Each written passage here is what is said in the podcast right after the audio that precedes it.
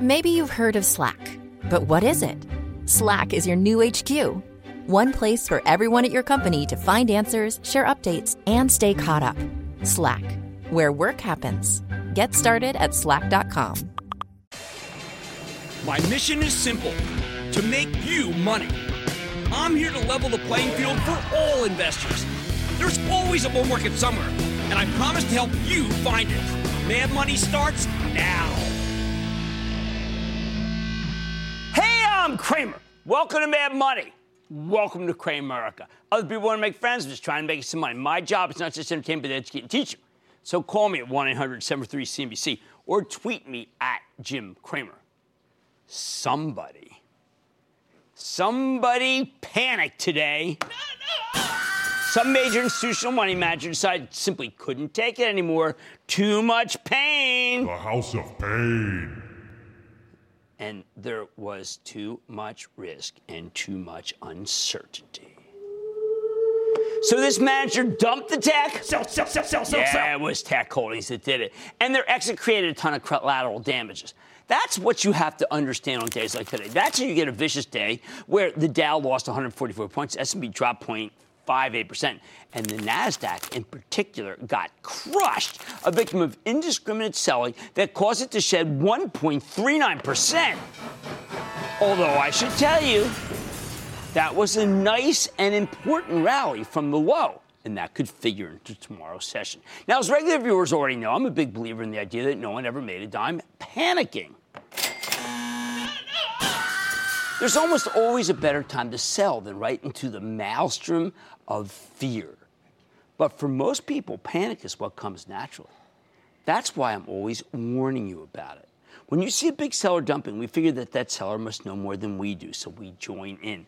That's human nature. Sometimes I am trying to just get you to rein in your human nature. Of course, history tells us that buying interest percolates over time, but panics, on the other hand, are like a life in the Hobbesian state of nature. Nasty, brutish, short. In the old days, weakness is a couple of stocks would bring out selling, and it would spill over to maybe a sector, maybe two sectors. These days, though, with so many groups connected via E T Fs, you get wildfire sell-offs. They can't be put out. You just need to let them run their course. So what started the fire? What triggered today's panic? Let's start with Facebook, which set off the stock market equivalent of an atomic bomb last week. Now, I went to the Tarpon Rodeo at the end of last week. That's a uh, the oldest fishing derby in the United States. It's off of Grand Isle in Louisiana, where we caught hundreds of fish next to ninety-nine Baker. That's a gigantic hulking mass of a decommissioned oil rig for the Gulf, including, yes, we brought home the key white trout category. First place. Now, there's no self-service on board the Charisse, our ship, but I could swear, I could swear, I could swear, I felt a big tremor. It was the equivalent to us of another Deepwater Horizon. It was when Facebook reported. I won't mince words here. Facebook put up one of the worst quarters versus the estimates this year, and then complicated it with a nonchalant conference call. Almost made it sound like they were actually proud of how they'd done. It was like something from an alternate universe. But the truth is, Facebook saw a dramatic slowdown in its growth rate, coupled with a dramatic increase in its rate of spending as the company needs to comply with rules that they thought they were already complying with, or maybe they thought they were immune from, who knows. Judging from the pitiful guidance, things are only going to get worse. It felt like Facebook transformed itself from a social media Maserati to a Greyhound bus heavily regulated by dozens of governments all over the world. Meanwhile, they prattled on during the call, saying, it sounded borderline insane, frankly. Memo to Mark Zuckerberg. You can be as arrogant as you want when you're winning, but when you're losing, could you at least pretend to have some humility? I tried to find one good thing to talk about tonight. I kept going over it. I said, I got to find something. I got to. No, it was ghastly. At one point, I actually questioned whether the whole darn thing's a house of cards. Now, in all honesty, I believe that Facebook was being overly negative on that conference call, under-promising so they could eventually over-deliver down the road. But the narrative was so darn negative that I have to wonder, what the heck were they thinking? Rather than management's conceited, self-congratulatory riff, I think they should have pre-announced that things had slowed. Yeah, maybe a month ago, say it. Perhaps right during the middle of the quarter, when Zuckerberg was selling billions of dollars worth of stock. Oh, yeah, there's that. The lack of pre-announcement makes it seem like those guys have lost touch with reality. I mean, maybe they're just too rich. I don't know. Now, the thermonuclear explosion was so potent and so shocking that it sent Facebook stock down nineteen percent. There's this big company. On Friday, we saw a wave of radiation emanating from that blast zone. Today, it looked like we might get some stabilization, but that turned out to be overly optimistic. It felt like some key large-cap tech names ventured outside their bunkers and probably got radiation poisoning. Yeah, which triggered the awful panic that crushed the NASDAQ today. The fallout covered the Cloud Kings, you know, a company like ServiceNow, which I like so much. Uh, they just reported a fine quarter. Oh, it hit Alphabet. It hit Amazon, two of the best in show. It hit Adobe, a big rollback of some recent hard-fought gains. Even Microsoft got slammed, despite reporting what are arguably one of the best results in tech this year. The linked E T Fs then sent these fellows, st- fellow traveling stocks cascading into the red. That kind of undisciplined selling is how you know you're looking at a panic. Now, for once, the guilt by association thesis made some sense. Facebook is just that important. It is. Whether fewer people are going online or Facebook's ads are just less effective, what, what they can't do, uh, whatever they want with your da- when they can't do whatever they want with your data, people figured that every stock on the social media periphery deserved to be down, too. So, I mean, when you think about it like this, well, if it's bad for Facebook, it's got to be bad for everybody. Facebook's so big, okay? And now, I'm not buying it. Social media is simply not a huge driver of the cloud, which is what these companies are. Remember, they're about the cloud kings, onboarding the cloud. Amazon and Microsoft and Alphabet all po- posted extraordinary strong results in the web service business. All right, Twitter delivered much slower growth. It's kind of shocking. Real bad again today. So you can understand why so many people panic when they saw the cloud names rolling over again. Who wants to own expensive tech stocks when they can be in safer, more value-oriented tech stocks? Broadcom comes to mind with a big buyback. Intel, of course, although I didn't like that quarter. I B M, which had a good quarter. But here's the thing. When money comes out of these stocks, it tends to go back into other stocks in a different sector. For example, we saw scattered buying in the drugs, the biotechs, the banks, some industrials, and some retailers. That kind of themeless buying is also indicative of a pure panic, kind of like every man for himself buying. The banks go up because the ten-year Treasury yield is climbing, which makes them knee-jerk buys. The drug stocks, well, they've come down to levels where they're too tantalizing slash value oriented to ignore. The industrials, well, that's all about cooling intentions with Europe, as well as the four percent G D P growth we got on Friday. The retailers, look, I could foment something, but there's really nothing to say here except that if you believe the trade war with China is staying hot, especially with the collapse of the N X P semiconductor deal, more on that later, then you want to stay domestic. Is there anything more domestic than retailers? So what next? I'm going to give you an outlier forecast. You didn't hear this today from anyone.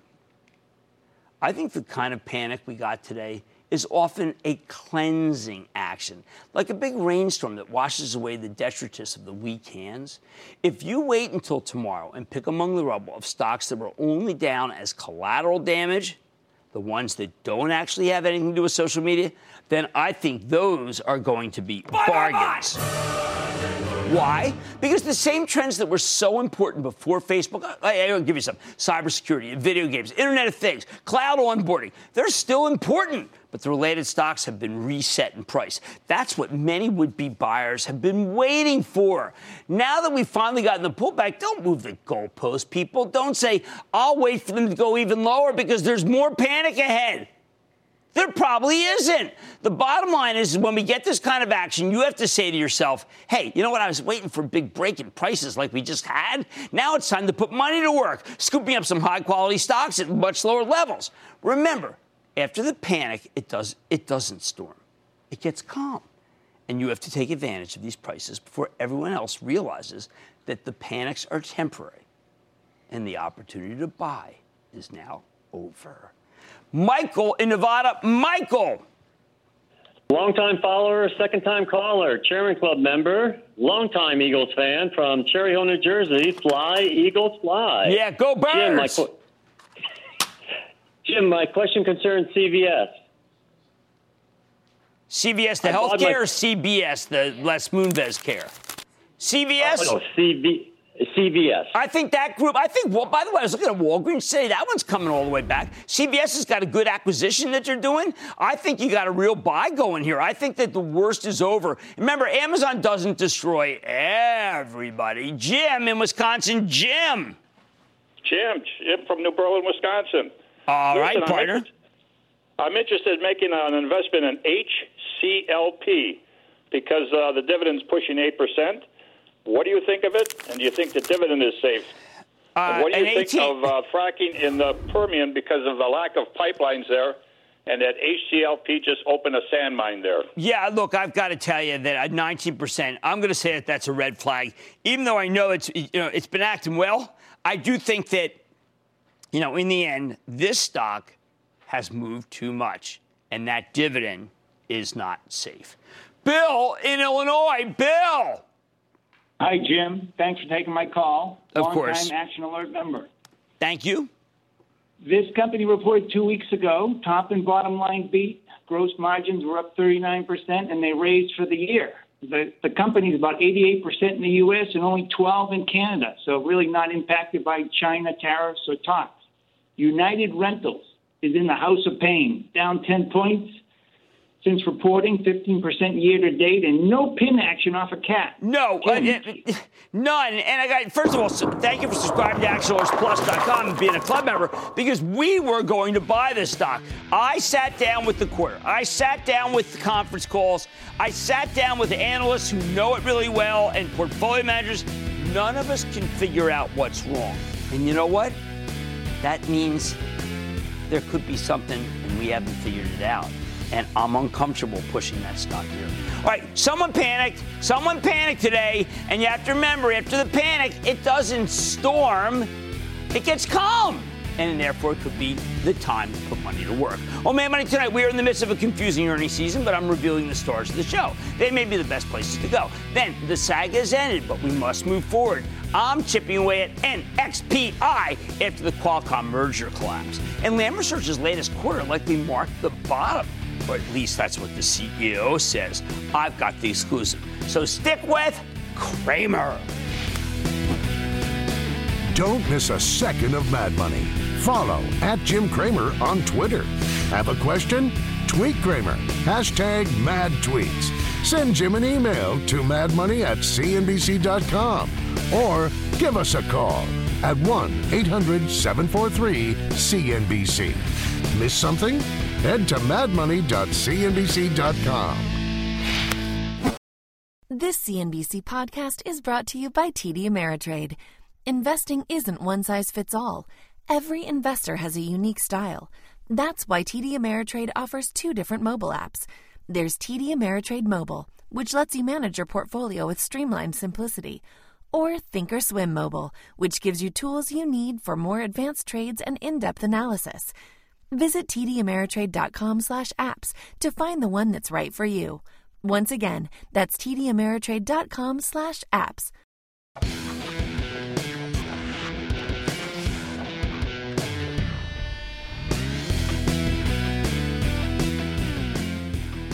We're midway through earnings season, and we've already seen some very clear winners among losers.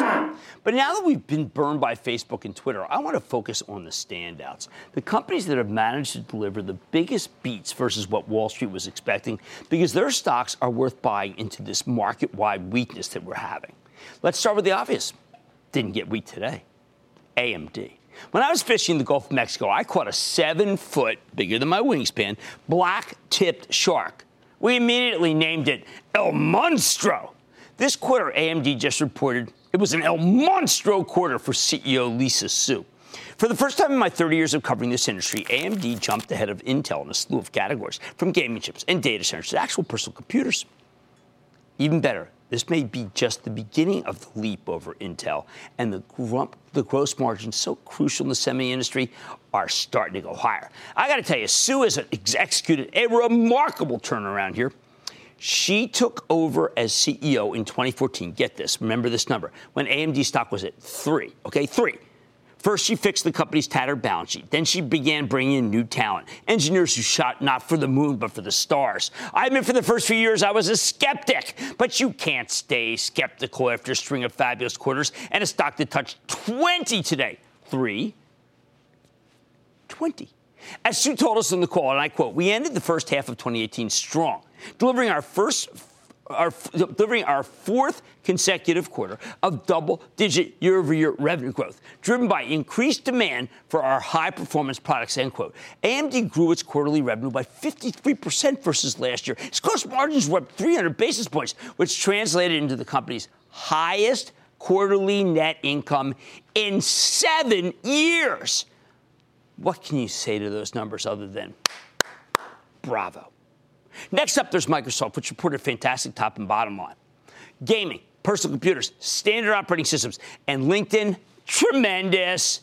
But the star of the show was Azure, Microsoft's cloud business. While it's tough playing catch-up to Amazon, this company has totally reinvented itself. Not too long ago, everyone presumed Microsoft's best days were behind it. Nope, not anymore.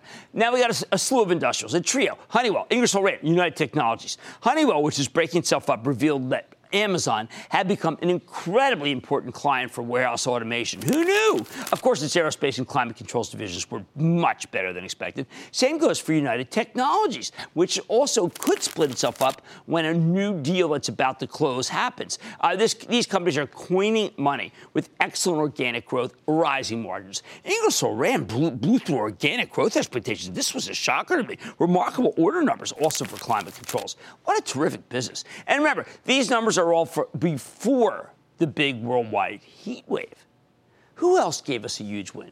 I got to exploit Expedia, which finally managed to integrate its HomeAway acquisition into a profitable business. Into a profitable business, it's allowed the company to become the closest public equivalent to Airbnb.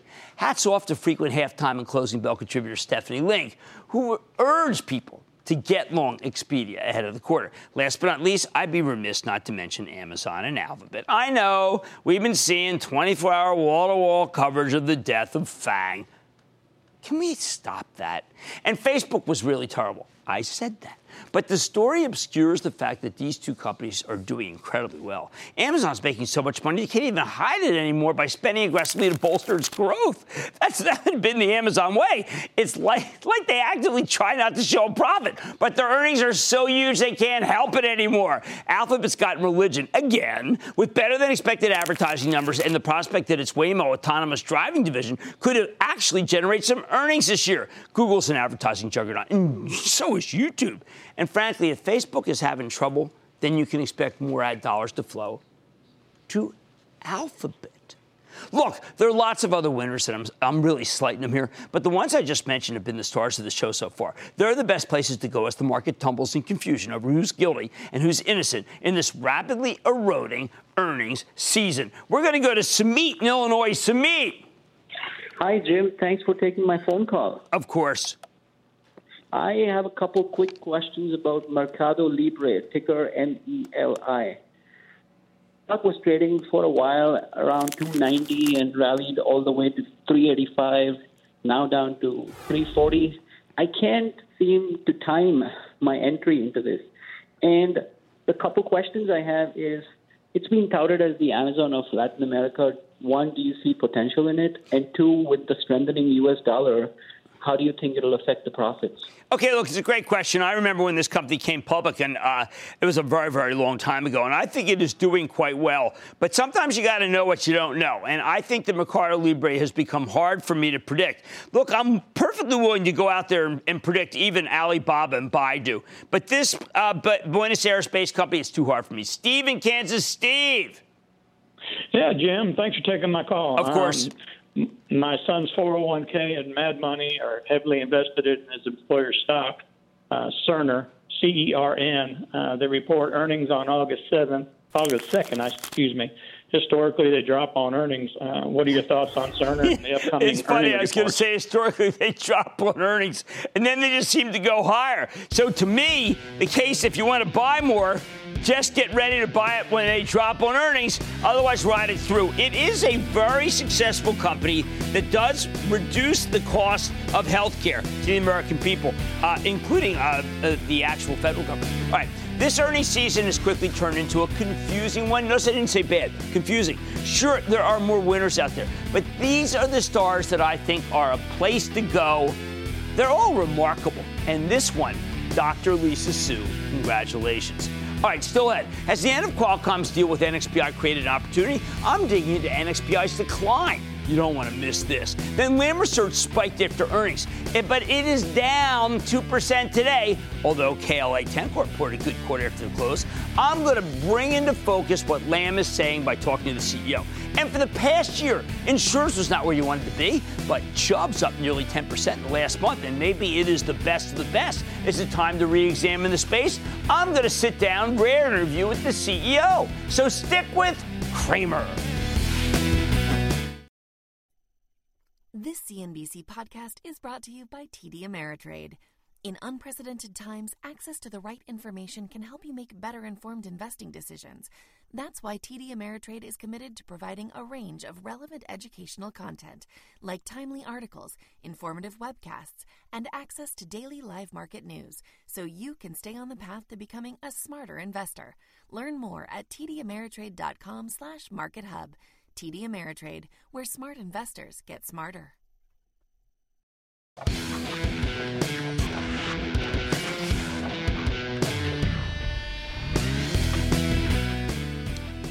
What the heck do you do with N X P semiconductors if you weren't lucky enough to sell the darn thing much higher? I mean, this thing has really gotten crushed. We were able to sell it for charitable trust. Maybe it's better to be lucky than good. Qualcomm spent nearly two years trying to buy N X P, and last week they finally gave up after the latest missed deadline for the deal's approval. Thank China, causing the stock to just get slammed. Less than two months ago, N X P was trading at one twenty. Now it's at ninety-five. Ouch! But you know what? At these levels, I think the semiconductor company is pretty, pretty attractive. I'm going to go against what everybody's saying here. I, and I'm going to say that it's attractive even without a takeover. Why is that? Let me explain. Years ago, N X P was one of the sexiest growth stocks in the whole semiconductor industry. twenty fifteen, they acquired Freescale, a deal that transformed the company into the fourth largest chip maker on Earth, with a ton of exposure to the automobile market and the I O T, the Internet of Things. Back then, I figured N X P would make a terrific standalone company. That's why we own it from a charitable trust, which you can follow at action alerts plus dot com by joining the club. But then in October twenty sixteen, Qualcomm st- stepped in with a bountiful takeover. Then last year, the activists at Elliott Management, really smart firm, stepped in. Successfully, they agitated to boost N X P's price tag. They backed Qualcomm into a corner, ultimately pushing the price up to one hundred twenty-seven dollars and fifty cents a share. Everything was looking good until the president decided to get medieval on China with this trade dispute. So far, I think it's safe to say that Qualcomm and N X P have become the biggest casualties of the trade war, at least here in America. What happened? In April, the Chinese Ministry of Commerce moved to block the deal based on trumped-up antitrust worries. Every other regulator on Earth approved this deal. China wouldn't sign on. They, they kept saying there were antitrust issues. I, I don't know. David Faber and I looked at it. We couldn't find one. And while the Chinese never formally rejected the deal, they did drag their feet long enough to scuttle the transaction. Finally, last Wednesday, the two companies blew past yet another internal deadline, and Qualcomm just gave up. Towel throw, said N X P stock, tumbling back into the double digits. So how do we evaluate this thing as a standalone company without any takeover talk? Well, the very next day, N X P reported its quarterly earnings, and the numbers, not so hot. Company delivered a top-line miss, even as its earnings were in line. The problem, some of it came down to the ban on selling components to Z T E. And that's that big Chinese cell phone maker, which fortunately has been now lifted, right? There's no more ban anymore. Part of it also had to do with supply chain component shortages in the auto division. Once again, the stock got slammed. But then something funny happened. Pretty much overnight, five different analysts decided to upgrade N X P, which stopped the stock's decline in its tracks. Then on Friday morning, C E O Rick Clemmer sat down with David Faber, my partner on Squawk. Fabulous interview. Uh, I almost wish I wasn't uh, on vacation because the interview was just so bullish. I would have ripped up my show Friday. So let me lay out the bull thesis here as presented by Clemmer, whom I know and like and respect on the conference call, because I think he makes some compelling arguments. First, Clemmer tells us not to worry because, and I quote, while the organization has experienced a level of deal fatigue, the core basics of the business have actually strengthened, and our position in auto and Internet of Things is now stronger than we announced the transaction twenty-one months ago, end quote. How strong? He predicts that the company can achieve a three-year compound growth rate of five to seven percent, which is fifty percent faster than the addressable market is growing. He also adds that the company's having its analyst day on September eleventh. And that's when they'll get down into the nitty-gritty of these forecasts. I like that. You got a catalyst, a data point. Then Clemmer tells us what he's doing to get the stock moving right now. When N X P accepted Qualcomm's takeover bid, they suspended their capital return program. Well, now that's coming back with a vengeance, fueled in part by Qualcomm's two billion dollars termination fee. N X P just announced a five billion dollars buyback, which is huge when you consider that it's only a thirty-two billion dollars company. They're going to repurchase fifteen percent of the share count at these levels, and they've got more than enough cash to make it happen. According to J P Morgan, if N X P does this quickly, repurchasing five billion dollars worth of stock in the next six months, the company could earn more than eight bucks in a share next year. Eight bucks. If they can deliver on that, then this stock will be trading at less than twelve times next year's earnings, making it the cheapest large-cap semiconductor that I follow. I think that's a pretty compelling argument. Well, okay, we could argue Micron, but Micron's a little bit more commodity. This is a little higher end. You know, I got a couple more points here. Let's not forget that while N X P is a ninety-five dollars stock, Qualcomm was willing to pay one hundred twenty-seven dollars and fifty cents per share for the whole enchilada. In other words, the folks who run Qualcomm, real smart people, thought N X P was worth thirty-two dollars more than where it's currently trading. And look, Qualcomm's executives, they're not idiots. I mean, there, there's value here. Why were they willing to pay so much? They wanted to diversify away from cell phones. And N X P's bread and butter, the connected car and the Internet of Things, wow, that's where you want to be. So let's talk about the autos for a second, because N X P is the number one chip maker there, and a lot of people are skeptical about owning anything connected to autos. We keep putting more and more semiconductor content in our cars, no matter how many cars we sell. And we do that for enter, uh, infotainment and security and autonomous driving and electric vehicles. Well, who do you think makes the chips that handle collision avoidance and radar and all the technologies that will ultimately help us get to self-driving cars? N X P. Just listen to what Clemmer had to say about this business on Squawk on the Street last Friday. We actually see, you know, seventy-five billion connected devices by the year twenty twenty-five, three times what it is today. Right. So being able, those factors play right into our sweet spot. So we're well positioned to take advantage of that. Being the leading semiconductor supplier into automotive, now moving into autonomous driving, we also now have developed technology where we can be a significant player in the electric vehicle market, especially as China has set aggressive targets on electric vehicle deployment. Boy, I like everything I just heard. And by the way, it's not just autos. N X P helped pioneer technologies called near-field communication. Still has a lot of, a ton of potential. It's what uh, it lets you use your smartphone as a credit card. Think Apple Pay. Or exchange contacts with your friends just by sticking your phones next to each other. Now, when N X P reported, they mentioned that they'd lost some business in mobile. Well, that got people down. On the call, Clemmer told us that the company saw, quote, some of our strategic mobile customers disengaging our new expanded opportunities, end quote. Ah, okay, in plain English, I think this means that N X P lost some Apple business because Apple didn't want to deal with the Qualcomm subsidiary. They've been engaged in a major ongoing spat with Qualcomm. We can't know for sure because Apple suppliers aren't allowed to talk about their business directly. But hey, now that the Qualcomm deal's been called off, this won't be a problem anymore. Obviously, Apple can't just slot N X P's chips in the uh, current generation of iPhones. But long-term, I bet that they can win this business back, as N X P makes the best near-field communication chips, from what my sources say. In short, this deal falling apart could actually be a positive, a major positive, for a big part of their business. So I like the fundamental picture even after a couple of soft quarters in a row, because the tie-up with Qualcomm was weighing on N X P sales. Uh, but what about the technicals? You know what? We decided to check in with Bob Lang. He's the founder of explosive options dot net, the brilliant technician, the three-man all-star uh, team behind the Street dot com's Trifecta Stocks newsletter, and the author of Know Your Options. And he wasn't too sanguine about N X P. As far as Lang's concerned, it's a bearish picture. However, he says that if the stock can hold above the low nineties, there's a chance it could quickly bounce up to one oh five. Here's the bottom line. I think last week the big washout in N X P semis has given you a buying opportunity. Now that we know the Qualcomm deal is not happening, we can focus on N X P's prospects again, and I like what I see. I think you can buy some here, and then add your position if you like what the company has to say at their Analyst Day in September. It's a washed-out, de-risked tech story in a market filled with very risky dynamics. Let's go to Bill in Florida. Bill. Hey, Jim, how are you doing? I am doing well, Bill. How about you? Not too bad. Recently, Jim, uh, uh, or a while back, I bought some stock called OLED, O L E D, and the stock actually hit a high of two hundred, and then it started really falling. However, recently it started to climb back, and one of my brokers said to to get back in because it's going to be it's going to be really dynamic and super. What's your opinion on OLED, Jim? It's a supplier to cell phones, and I've been staying away from the pure supplier to cell phones because what I do fear is that cell phones are going to continue to be in the doldrums. I like more Internet of Things. I mean, all these companies have a little bit of Internet of Things. But I just think that if, you're, if cell phones are going to stay as flat as I believe, even with the new style OLED panels, I don't want to be there. N X P I's decline is an opportunity of all sorts. It's an opportunity to focus on the company's prospects after the fall of the Qualcomm deal. And it's an opportunity to do some buying. Buy, buy, buy.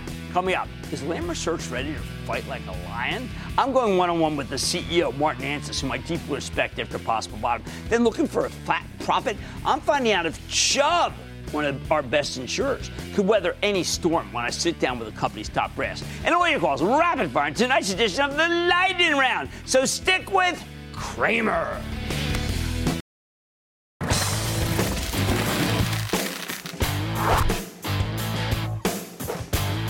Has Lam Research, the big semiconductor equipment maker, finally gotten its groove back? Last year, this stock was just on fire. It's climbing seventy-five percent. Then the industry's growth slowed, and the darn thing stalled out. It's now up just two percent for twenty eighteen. But last Thursday, something really kind of funny happened. Lam Research reported a better-than-expected quarter with somewhat disappointing guidance. And what happens? After initially selling off in after-hours trading, the stock comes back with a vengeance on Friday, ultimately gaining seven percent as investors like what they heard on the conference call. While Lam delivered a solid thirty-seven cent earnings beat off a four dollars and ninety-four cents basis, with higher-than-expected sales up eight percent sequentially, the forecast for the next quarter was light. What turned things around? On the conference call, C E O Martin Anstice pretty much called the bottom in semiconductor equipment, predicting that this current quarter would mark the low point in demand, the result of temporary weakness that will soon be a thing of the past. That's why the stock surged. Could this be the beginning of a larger run, or is it going to be taken down like the rest of tech here? Let's take a close look with Martin Anstice. He's the C E O of Lam Research. Get a better sense of the quarter and where the company is headed. Mister Anstice, welcome back to Mad Money. Jim, it's a pleasure to be with you again. Thank you. Okay, Martin, so I've gone through the comms call and all the analyst notes, and I have to admit, I, I always have to ask a C E O, when things are declining and they call a bottom, give me a couple pieces of evidence why you're willing to stick your neck out, because no one's asking you to do it, Martin. You didn't need to do it. Well, I, you know, I, I think you know one of the responsibilities you have as a C E O is to tell it as you see it, um, and uh, we spend a lot of time dialoguing with our customers, understanding their plans for investments. As I've opined many times now, today's industry is different in many respects, and one of them is the cycle of adjustment and the and the relative stability and sustainability. And I felt like it was an important headline to communicate in the mix of uh, several. Uh, in the quarter, we just completed our strongest fiscal year in history, eleven billion dollars of revenues, forty percent growth. Our most recent completed quarter, the strongest in the history of the company in, in revenues and uh, profits. A lot to be proud of, and uh, the future is uh, is something we're really optimistic about. Well, I think you're doing something that uh, your predecessor, Rick Hill, did periodically, which is that he used the downturn to buy back a monster amount of stock. And then when things turned, he said, look, I told you it was going to turn. I yeah, had a chance to get in. This seems very cut from the cloth of that playbook. Well, you know, I, uh, I've been pretty consistent now, I think, for the last six or seven years around, you know, the relative priorities for the company. First and foremost, invest in our growth, uh, positioning a product and services portfolio to be unique in its um, offering to the success of our customers. I feel like the company's performed well in that regard. And when we have cash that's excess to that need, to, to return it to our shareholders via repurchase and dividend. And we've been super disciplined about that. And uh, the guidance we've just given is uh, incorporating about a ten million share count reduction, and that's part of what you've just spoken to. Now, we do know that there's been still weakness in uh, some of the, you know, in, in some pricing in, in D RAMs. Uh, you're, are you saying that the word sustainability means that these companies, your customers, see it? They are unwilling to go down the path of just total destruction of margins. They are going to be considered about their buying, and that's one of the reasons that September could be the bottom. I, th I think we've been in that world for a long time, if I'm honest with you, Jim. Okay. Uh, we live in a world where profitable market share is the objective, not just market share for our industry and for the industry of, of our customers as well. Um, today, uh, we live in a world where uh, memory customers are all reporting in the range of forty to fifty percent operating income. Uh, memory uh, revenue growth uh, is, has been at an all-time high, and, and that's a byproduct of you know, the fundamental value proposition that exists today in the realm of the evergreen verticals we talked about last time, the infrastructure needs of the world, the healthcare needs of the world, the agriculture needs of the world, redefining connectivity and cloud memory and storage and computation. And, you know, that's a fundamental message uh, that I think is uh, relevant for understanding value of the entire semiconductor ecosystem. In the time that you've been in this industry, you've been in a long time, tell me how long it takes to build a greenfield D RAM plant now versus twenty years ago. Well, uh, it's, it's, everything is faster. Um, the, the speed at which uh, people build clean rooms today and uh, install equipment, you know, can run uh, a year to two. Um, Uh, but I think what's important is just because people have a clean room doesn't mean they fill it with equipment just because they can. The investments, the discipline from our customers today means they invest in capacity when they have demand for chips. And uh, I think that's a, a commentary on, on health and sustainability in our industry. I mean, let's not forget that the semiconductor revenues in the last four or five years have increased by about one hundred twenty billion dollars. Um, and that's zero point two percent of global G D P. And that reflects the increased value proposition of the industry in the, in the, broader, uh, the broader data economy.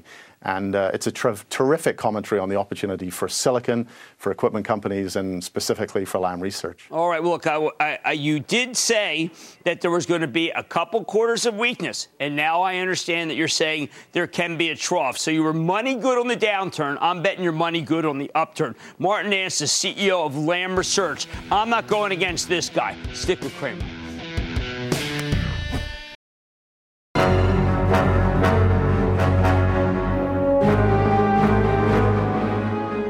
I just want to take a moment to thank all the amazing new friends we met down in Grand Isle, Louisiana at the Tarpon Rodeo. Yes, oldest fishing derby in the country, where our boat, the Charisse, took it home.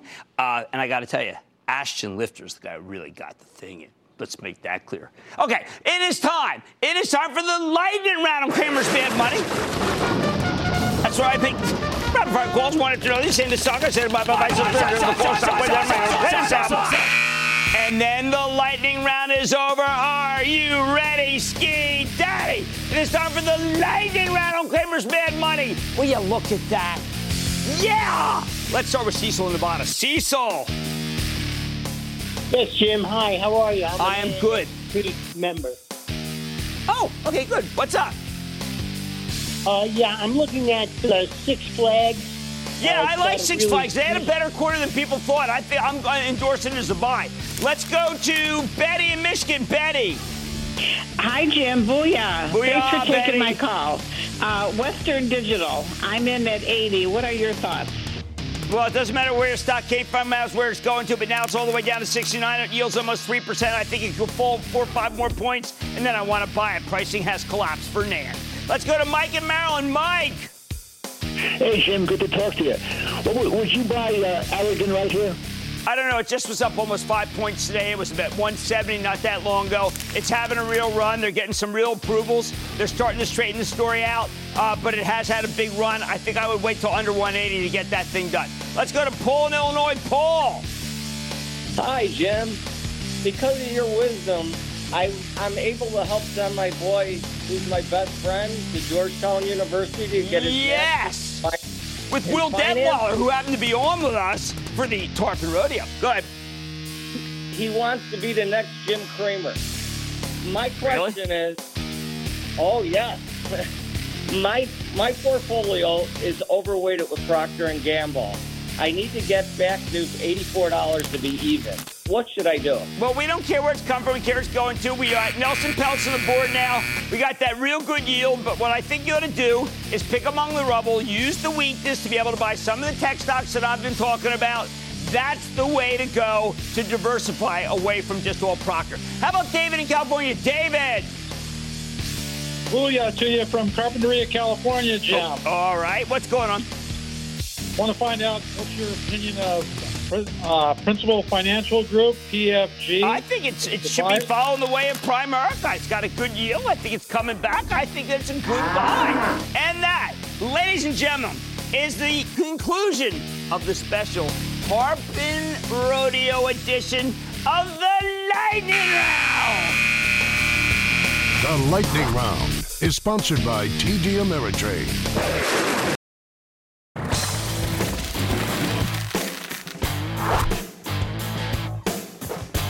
Is it time to circle back to the insurance space? This group spent most of the twenty eighteen, say, in the doghouse because P and C, or property and casualty insurance companies, are levered to interest rates. Remember how the industry works. Insurers don't just take your premiums and then lock that money up in a vault. They invest it, which means when it, rates are rising, they can generate a better risk-free return. That means the insurance stocks did go out of style when the yield on the benchmark ten-year, benchmark ten-year Treasury started falling early this year. But now that yield on the ten-year is climbing again, the group has gotten a whole new lease on life. Plus, pricing had been very competitive here. It now seems to have gotten less cutthroat. Take Chubb Limited, the insurance company created by the merger of the old Chubb with Ace Limited back in twenty sixteen. At the end of June, the stock was down thirteen percent for the year. Since then, it's rallied more than ten percent just in July alone. Oh, and last Last week, Chubb, Chubb reported a darn good quarter, a nice earnings beat driven by, and I quote, excellent underwriting and investment results. So can Chubb keep climbing here? Even after its latest move, the stock remains down roughly four percent for the year, which means it's got some catching up to do. Let's check in with Evan Greenberg, the chairman and C E O of Chubb Limited, hear more about the quarter and where the company is headed. Mister Greenberg, welcome back to Mad Money. Good to see you, sir. Jim, good to see you. Yeah.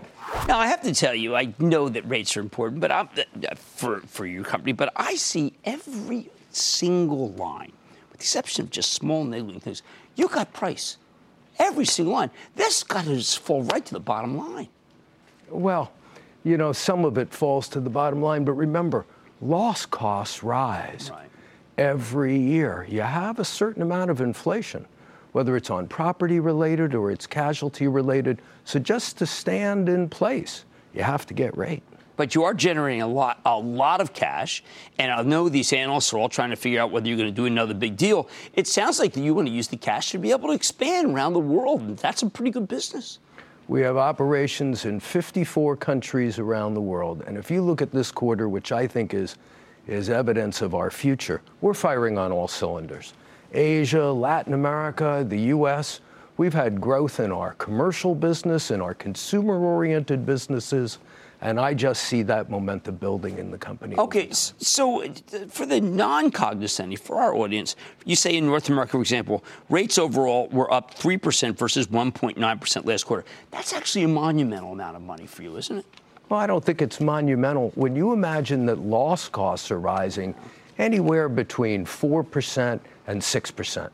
So, you know, that's that's you're still not keeping pace with loss costs, but it's better than it has been. Okay. And by the way, for the last number of years, rates have been going down. Right. That's what I'm. And so I'm looking at an inflection point. Well, here. that's the point. And right. so rates have been going down on one hand, and on the other hand, you have inflation. So, you know, you, you do need price increase to um to maintain a healthy.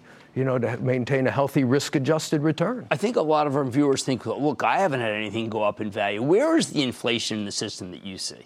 Well, it's on the liability side. Imagine mergers and acquisitions, um, liability, directors and officers liability. Almost every single merger or acquisition has a shareholder suit. And by the way, most of them, around eighty percent of them, no money goes to the shareholders. It goes to the trial bar. Um, now you have a, so you have inflation there. Um, most liability, um, you see you see the loss costs rising, and then by the way, in property, whether it's the cost of repairs, the cost of parts, the cost of labor, of materials, um, costs are rising. Okay, now one thing that you're doing both to combat costs and also because you've been, you've been the visionary in the industry. digital. You're digital. You're finally getting digitized. It seemed like the industry itself was just ledgers. What does it mean? Because you emphasize what it means to spend that money on digital. You know, we spend over a billion dollars a year on technology. And let's imagine this. I see it differently. It's, it's, we're in a world that's going from analog to digital. Everything is. If you remain analog, you're history. So, of course, you're going to digitize. People want um, anytime, anywhere service. The notion of the product we provide, which is about repairing it or replacing it, it's going to move towards predict and prevent, which is about using data and using Internet of Things, I O T. And then imagine our ability to service you in, in claims and in underwriting. Right now, if you're a small business, to underwrite you, we ask you about thirty questions. For Chubb, over the next eighteen months, that'll come down to about seven questions, because we can just scrape the answers from data that is publicly available. Don't need to bother you with that. Eventually, going to have to ask you two questions. What's your name? What's your address? And we'll be able to figure out the rest to underwrite. Well, I, in full disclosure, I've been a Chubb customer for uh, close to thirty years, and I only get to ask those questions now, and it's not favoritism. You just have my complete record. But I want to congratulate you. I think this is the inflection, and Chubb is the best in the industry. Thank you so much. Jim, thanks so much. Absolutely. Great seeing you, my friend. Okay, that's Evan Greenberg, Chairman and C E O of Chubb C B. The rates are going higher. The opportunities to invest are getting better. And digitization is going to save them a fortune. Mad Money's back after the break. All right, talk so much tech tonight that we didn't talk Caterpillar. The main lesson from Caterpillar is, once again, if you did not wait for the conference call, you bought the stock up four to five points, and the stock ended up down. That has been a continual theme of this earnings season. So shame on you if you buy before you hear. I like to say there's always a bull market somewhere. I promise you to find it just for you right here on Mad Money. I'm Jim Cramer, and I will see you tomorrow. C N B C's Workforce Executive Council is a premier group of C-suite human resources executives from leading companies across the country. It offers a members-only portal and chat, plus exclusive industry content, with access to breaking news calls and digital networking experiences. The network and resources H R leaders need now.